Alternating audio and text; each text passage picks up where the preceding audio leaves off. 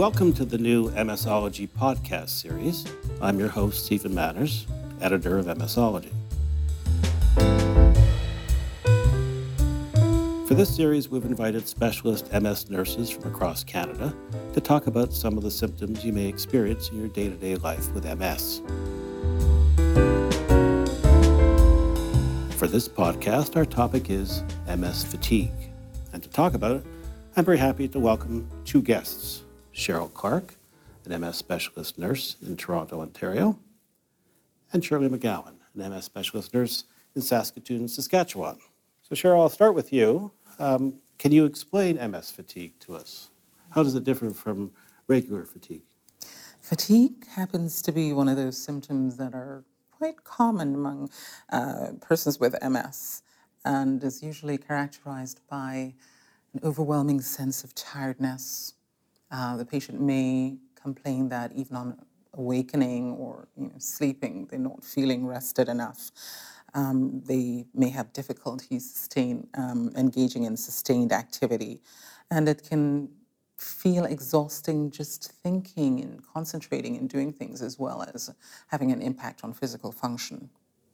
So that makes your day very difficult and it makes working very difficult. It can be challenging. Um, affecting everything about um, you know lifestyle and engaging with their families, work and employment, and it just um, it can cause some social isolation if you're not able to you know do the things you want to do or uh, spend time with friends and family. Now, Shirley, uh, fatigue is kind of a hidden symptom. Uh, mm-hmm. Is it mm-hmm. difficult to explain or to get your family members and friends to understand? The nature of MS fatigue? Well, I think it, it can be very difficult because a person can externally look like they're fine and inside just have that overwhelming sense of, I cannot physically put one foot in front of the other. And so people looking from the outside see somebody that looks perfectly healthy on the inside, and yet they're not able to function in a day to day life, whether it's going to work or working at home at times. Um, so yeah, very, very difficult. So that must be a challenge to relationships because people may perceive it to be you know, laziness or, or you're not getting your job done or you're not fulfilling your roles and that sort of thing. Right. So it's very important for patients to try to explain to their family, to their friends, what is going on inside. And I think another part of that is um, helping to helping employers to also understand that they're not perhaps um, functioning at full level at work, and it's not always because um, they can't. Uh, they, they're just physically unable to, to complete a full day at times. So Cheryl, what, what can a person do, um, either at, in the work environment or the home environment? What can they do to cope with that sense of fatigue? So the first point, and I'll um, concur with uh, Shirley's point, which was communicating the limitation to your family, friends, and employers. Um, it goes a long way toward um, helping them to help you. Uh, if they understand what's happening, um, then it uh, will get the steps going for um, modifying the things you can and can do. So you may have to have this discussion with your employer so that they can modify your work activity your family may have to be um, uh, serve as delegates to certain things you have to do. Um, so certain activities may have to, you know, patients will have to learn to pace themselves. They may have to work with a therapist to look at what their day looks like, the level of activities that they're um, participating in, and if there has to be some change in lifestyle to um, make this uh, more manageable, make their days more manageable. Now, is there a time of day when maybe they're higher, have more uh, highly functioning, such as in the morning and so on? Some, some patients do find that um, uh, they may feel, uh, you know, they, they may have more energy um, at certain points of the day, but I find that when it's an acute case of uh, fatigue, it really doesn't seem to matter for some patients. If there are points in the day when um, they have more energy, then of course, you know, that's where the education comes in in terms of trying to get, you know, some of the more important things done in the day. Um, so, and certainly. So maybe a person should be doing a kind of a self-assessment if they, if they're tracking their symptoms over time and they say, you know, mornings are good for me or the afternoons are good for me, that's when I should be doing certain things, certain tasks. I, I would agree with that for sure. Yeah. So try to fit your activities that have to be done for the day into those times of the day that you are feeling a little more energized. Now, is it okay for them to be taking breaks to maybe have a lie down or uh, take a nap for, for 20 minutes? Yeah, That may very well be required for some patients. Um, they may have to take uh, breaks at um, whatever interval that you know is uh, appropriate to help them to, you know, get the things that they need to get done.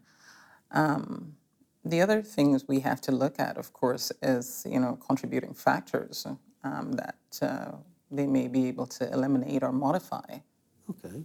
Shirley, are there contributing factors that they can talk Well, about? well, certainly there are, and I think that outside of MS itself, some other external factors need to be ruled out as contributing to fatigue. And some of these can, uh, they should talk to their health um, healthcare team about. Perhaps it's a low iron level that they have, or a low vitamin B12 level. Perhaps the thyroid is is um, low as well. And then sleep apnea, which is either undiagnosed or untreated, can certainly contribute to fatigue that a patient or a person experiences. So having these things ruled out initially um, is a good step to knowing how to proceed with your day-to-day life. Okay, and uh, presumably one of the contributing factors also could be depression. Absolutely, absolutely. Yeah. Um, so certainly uh, being observant, um, talking to your family, being open, open with them to be watchful for depression or anxiety in yourself. And if you do need help, certainly seeking um, help through your health professional too.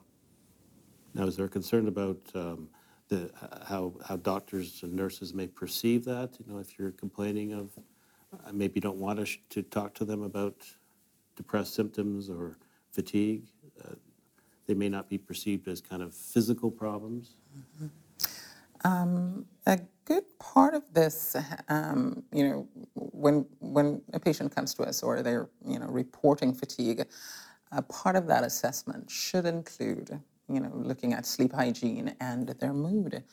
And it's by doing this assessment we have this opportunity to also teach them, you know, that indeed sometimes this is how um, other conditions will manifest itself in the form of fatigue, and certainly there's nothing to be ashamed of. And um, you know, a lot of patients, when they are actually treated for other underlying reasons for the fatigue, they are um, quite. Um, um, they do see the benefit, you know, of uh, other contributing factors that is outside of you know fatigue itself. Yeah, and, and, and I guess they need to understand that fatigue is very much a part of the disease. It's not, Right, and can even be um, associated with a relapse. Um, it can certainly happen uh, independently and just due to you know circumstances and other stressors, but uh, certainly can coincide with other symptoms um, characterizing the relapse. And I agree with that 100%. I think that, too, we have to think about the medications that the patient is also on. Some of the medications used for treatment of um, MS symptoms, such as pain or spasticity, can certainly contribute towards the fatigue that they're, they are experiencing. And so to be mindful of, of the whole patient, what they're, what they're doing, what they're taking, what is happening in their life, and what is causing or contributing to the fatigue. so they really need to go see their MS nurse and get a whole review of their situation. Agreed. And then I- you can come up with uh, a tailored plan for them? We can help with that or refer them to an occupational therapist who can help them to um, institute a plan for their day. Yeah, and there are also medication alternatives that are um, central, central nervous system stimulants that um, may help some patients um, to manage fatigue. And so that's all done very much on a case-by-case basis, I guess. Yes. Right. So, you know, the other things to help with managing fatigue, other than perhaps an occupational therapist, is something you can do at home. Hydration is really important, making sure that you're well hydrated. Um, uh, exercise, uh, not jumping in with both feet to start an exercise program, but baby steps to to exercise. And exercise has really proven benefits for mental and uh, physical health for sure, and has benefits for fatigue management as well. So it could be something as minimal as going for a walk or for 20 minutes a day kind of thing. Yep. Yeah. It doesn't have to be pumping iron and going off to the gym. No, not at all. Um, optimizing nutrition, optimizing body weight are both two other things that a person can do to help manage the fatigue. And a cool environment. A lot of people, when they're exposed to heat, um, will become quite weak and fatigued. Okay, so they should avoid hot baths and, and uh, hot tubs and so on. Generally, a good idea to avoid, yes. Okay. Um, now, are there devices that people use? You know, cooling vests you read about on the internet and so on. Uh, Yeah. Do those things work or? It does for some patients. It does, um, in terms of just feeling generally comfortable, but uh, feeling more um, rested. Um, yeah. And also uh, bracing appropriately too. So for patients who are having difficult with, difficulty with mobility, um, that can cause fatigue, just mobilizing uh, with a foot drop or other such condition. And having proper bracing can really minimize the work of walking and help with the fatigue. Okay.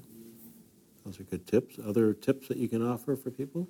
Just getting to know your body, um, realizing um, when you need to back off certain activities, when you need to um, rest, when you need to delegate, um, and seeking help. And enlist your family members, get the, the kids doing that laundry for you. Right on. yeah. You can't do it all yourself. There are some medication options that you could speak to your physician about as well. A couple, uh, amantadine, modafinil, Concerta are some medication options. Um, but the best management re- is really um, through optimizing everything else.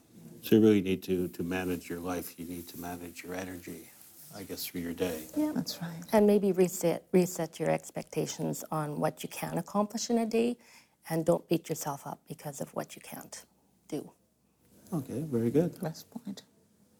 Final points you'd like to make? Uh, final comments? Sarah? I, li- I like the bit about realistic, setting a realistic expectation because sometimes it can be a new normal for that person who is always high energy. And, you know, um, our patients come in and they say, Oh, I used to hike and I used to swim and I used to. And I say, if you can still do a bit of that, still do it. You may have to do it at a lower intensity or less frequently, but um, But you can still achieve those. absolutely. Yeah. Shirley? And just maintaining positive thoughts. Um, positivity can, can really contribute to your well being. Okay, very good. Well, thank you both. That's all we have time for in this podcast, but tune into the other podcasts in this series to learn more about other MS symptoms. I'd like to thank today's guests, Cheryl Clark from Toronto and Shirley McGowan from Saskatoon.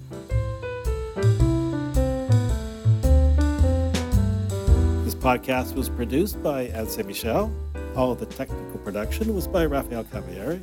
And a special thanks to Kate Stella for her work on the program. I'm Stephen Manners.